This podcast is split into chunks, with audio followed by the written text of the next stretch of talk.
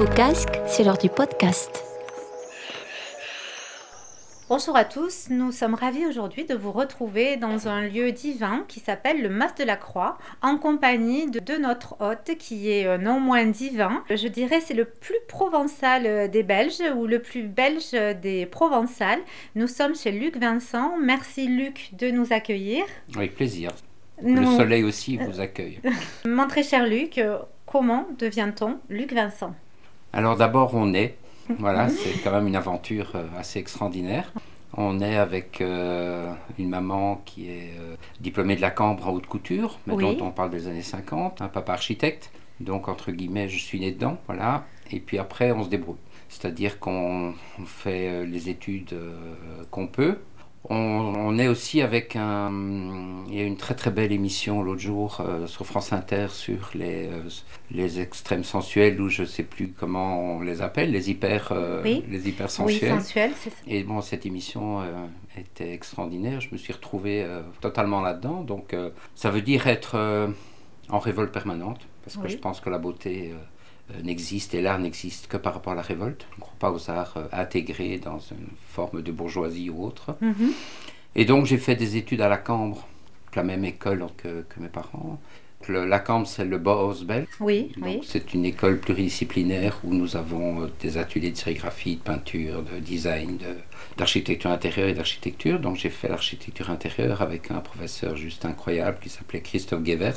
C'est une des trois personnes qui m'a beaucoup, beaucoup marqué dans ma vie. Il y en a une quatrième dont je vais parler tout à l'heure qui est le, le voisin horticulteur. Il travaille les, les cerisiers et les poiriers. Et puis après, on- c'est un métier où je pense qu'il faut prendre euh, les flots comme ils sont. Donc c'est un, un Vendée Globe, euh, mais qui est au niveau de sa vie, au niveau de ses émotions et professionnellement aussi en prenant les opportunités qui, Se qui présentent et qui- qui- qu'il faut prendre. C'est-à-dire que ma collaboration avec Jean Nouvel a commencé, qui a duré 8 ans. Elle a commencé en voyant un siège à Milan, enfin le soir, dans une vitrine chez Roche-Beaubois. Voilà, j'ai trouvé ce siège euh, absolument fabuleux et, Et tout a commencé là. Comme ça. Alors, il y a quand même de la, de, de la transmission dans ce parcours euh, des parents, puis transmission, rencontre. euh, Il y a de la transmission. Oui. Ma fille aînée a fait le- la publicité, donc le graphic design à la Cambre. Elle a une agence de communication qui s'appelle Bonjour à Bruxelles. Euh, mon autre fille cherche maintenant à rentrer dans une école à Paris, donc c'est vrai que c'est des choses qui se, qui se transmettent. Une école d'architecture C'est de couture, non votre- Oui, c'est oui. ça, Comme exactement. sa grand-mère, donc. Comme, Comme sa euh, grand-mère, tout à fait, tout à Mm. fait. Donc, il y a quand même un- une lignée, une transmission, une tradition aussi, peut-être? Tradition, je crois pas. Lignée, oui, parce que quand on est euh, enfant, presque bébé, et qu'on est sur la balancelle d'une machine à, à coudre singée, hein, avec la pédale, Avec la et- pédale et, la- et Et le- bruit. euh, voilà. Après, alors, ou bien on reçoit ces émotions ou pas, mais dès qu'on les reçoit, il faut en faire quelque pour chose. en faire quelque chose. Oui. oui, C'est ça. Alors, peut-être on a tous la faculté de les recevoir. En revanche, on n'a pas tous la faculté après de les transformer et d'en faire quelque chose. Non, parce Non. que là, il y a une question, je pense effectivement, de garder un caractère rebelle et d'aller où on sent qu'on a envie d'aller.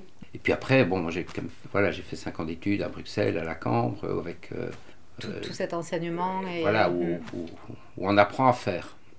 Si vous deviez euh, définir votre travail en trois adjectifs. Alors, euh, d'abord sensible, Oui, obstiné oui, et perfectionniste. très bien. Euh, je crois que vous recherchez la fonctionnalité et que vous y trouvez la beauté.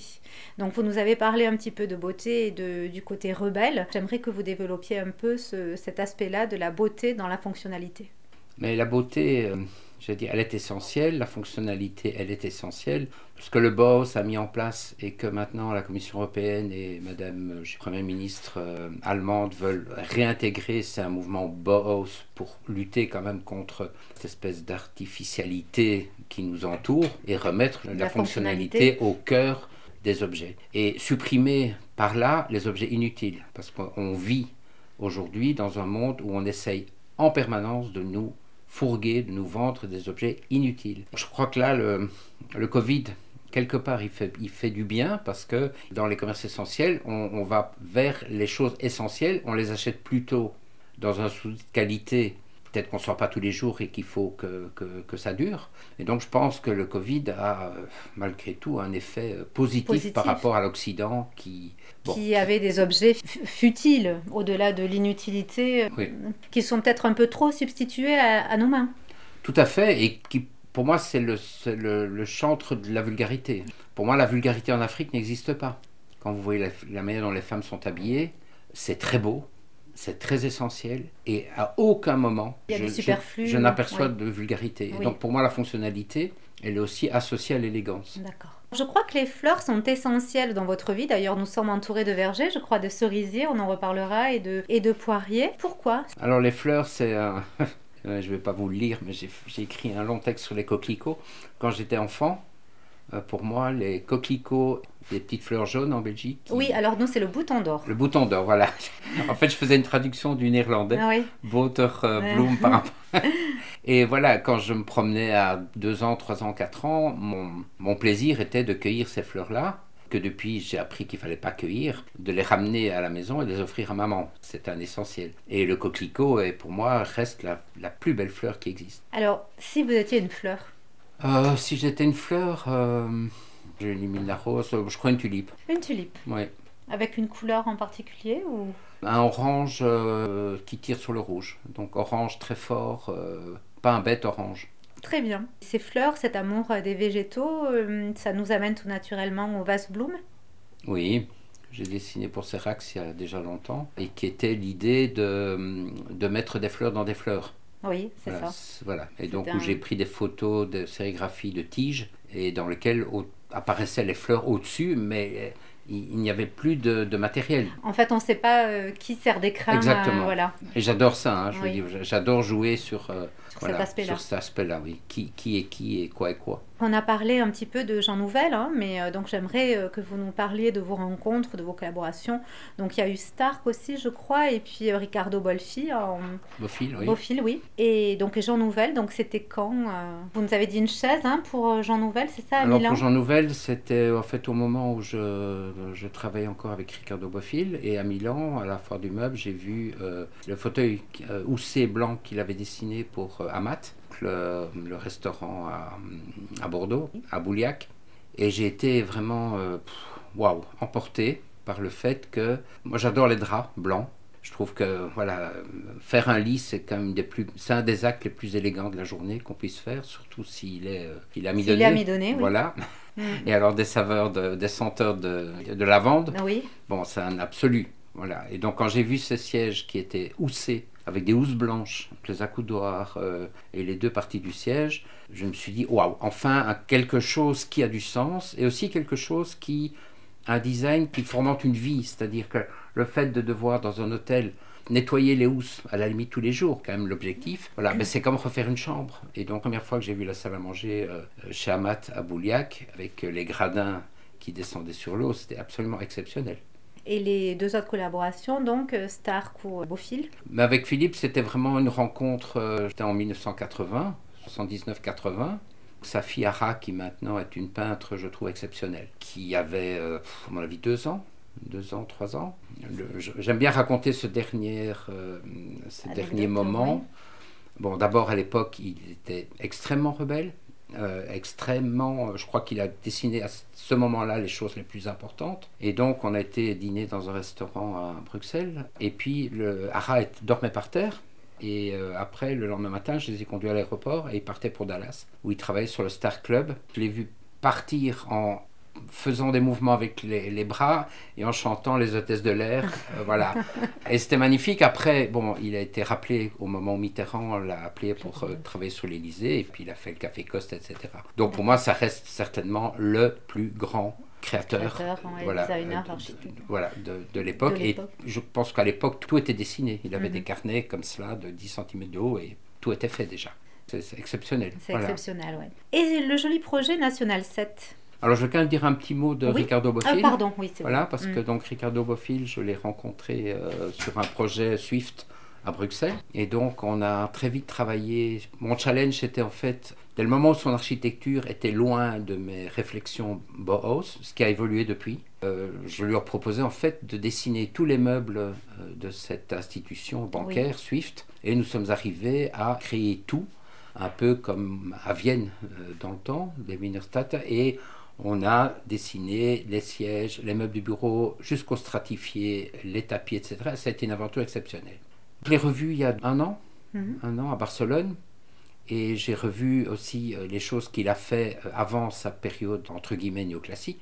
Et je pense que c'est un des très très très grands architectes de ce siècle qui aujourd'hui est un peu décrit en France, mais pas pour longtemps, parce que je pense que ces travaux importants vont être maintenant rénovés. C'est important, on, on rénove Beaubourg.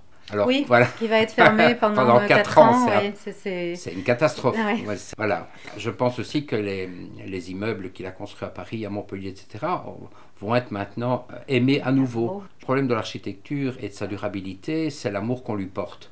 Hein, parce que je pense que l'entretien d'une architecture, c'est quelque chose de fondamental. Il n'y a pas d'architecture s'il n'y a pas d'entretien.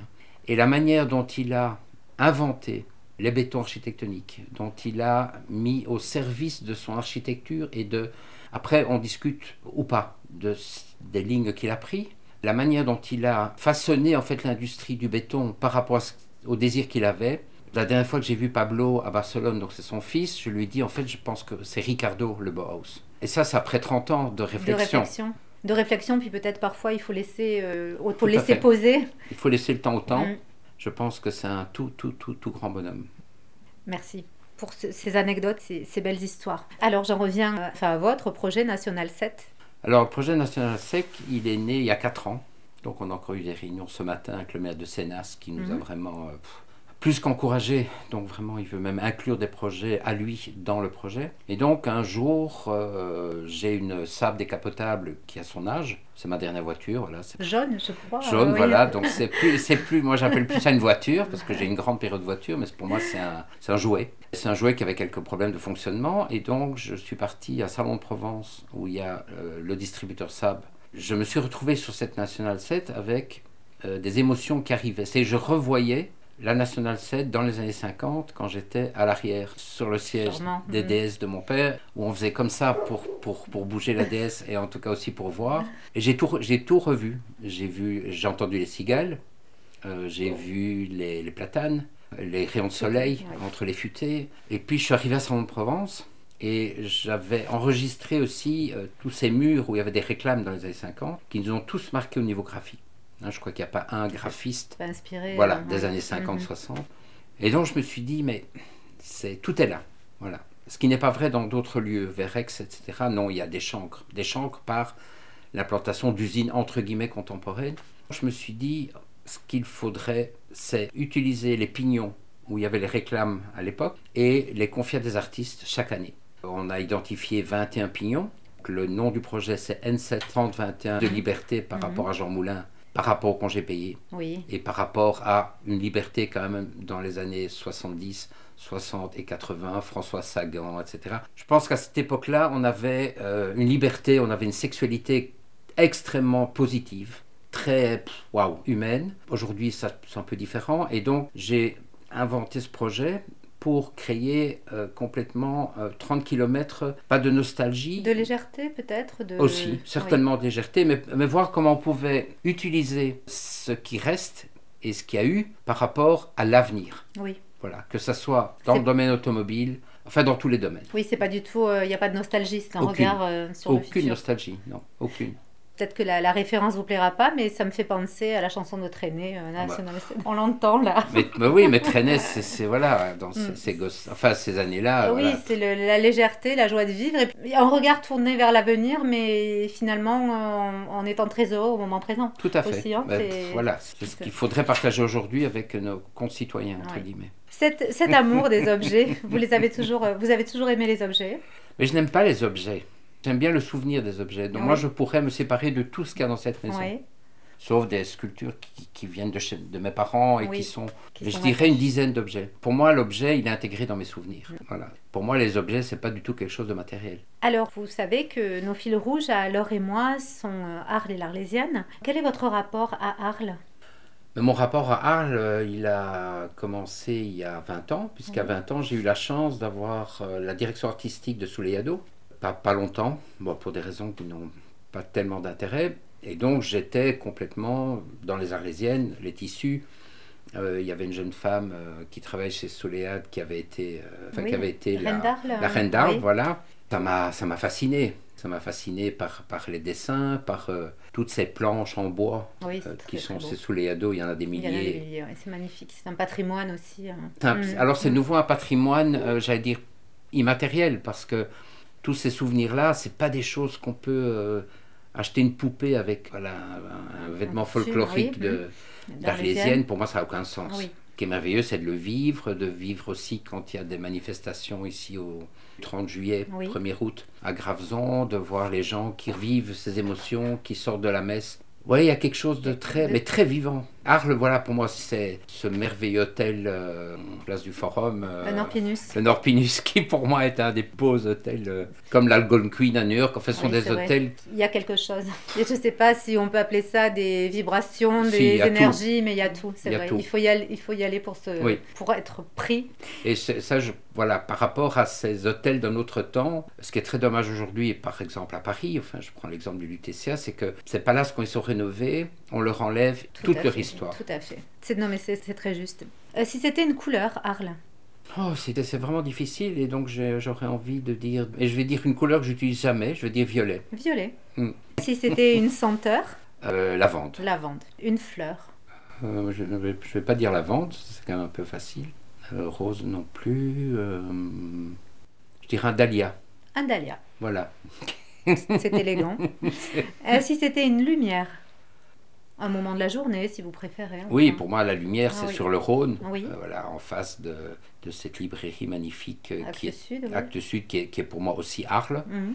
Euh, ce restaurant aussi. Et cette lumière qui. Et elle est métallisée. Pour moi, cette couleur est métallique. Comme un aimant, hein, c'est quelque ça. chose de magnétique. Voilà, magnétique. Mm. c'est même, on ne peut pas définir une couleur par Mhm. rapport à cette lumière-là. Elle Mhm. est tellement vibrante que. Si c'était un personnage réel ou imaginaire Alors, un personnage réel, pour moi, c'est Wally. Oui, Voilà. bien sûr. Pour moi, Arles, c'est. Wally, avec qui on a refait le monde avec Oui, ma fille, et voilà.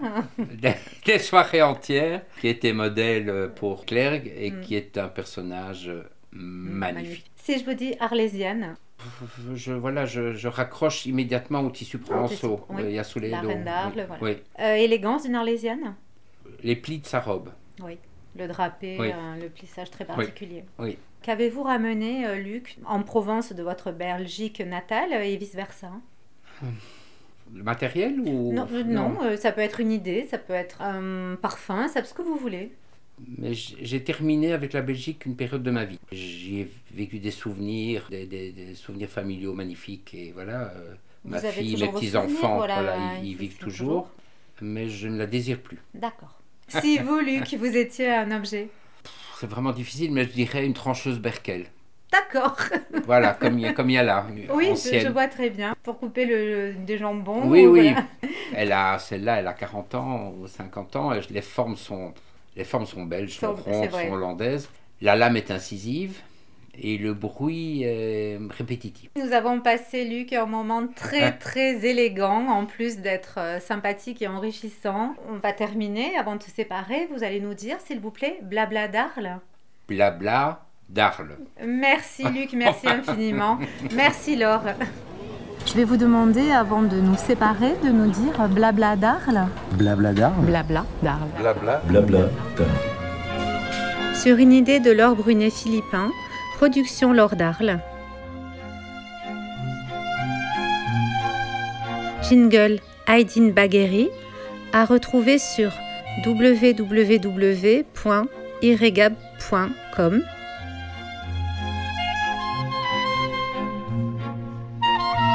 Voix et interview Isabelle Astigaraga, page Instagram Mon carnet à moi. À écouter sur Laure d'Arles, Apple Podcast, Spotify.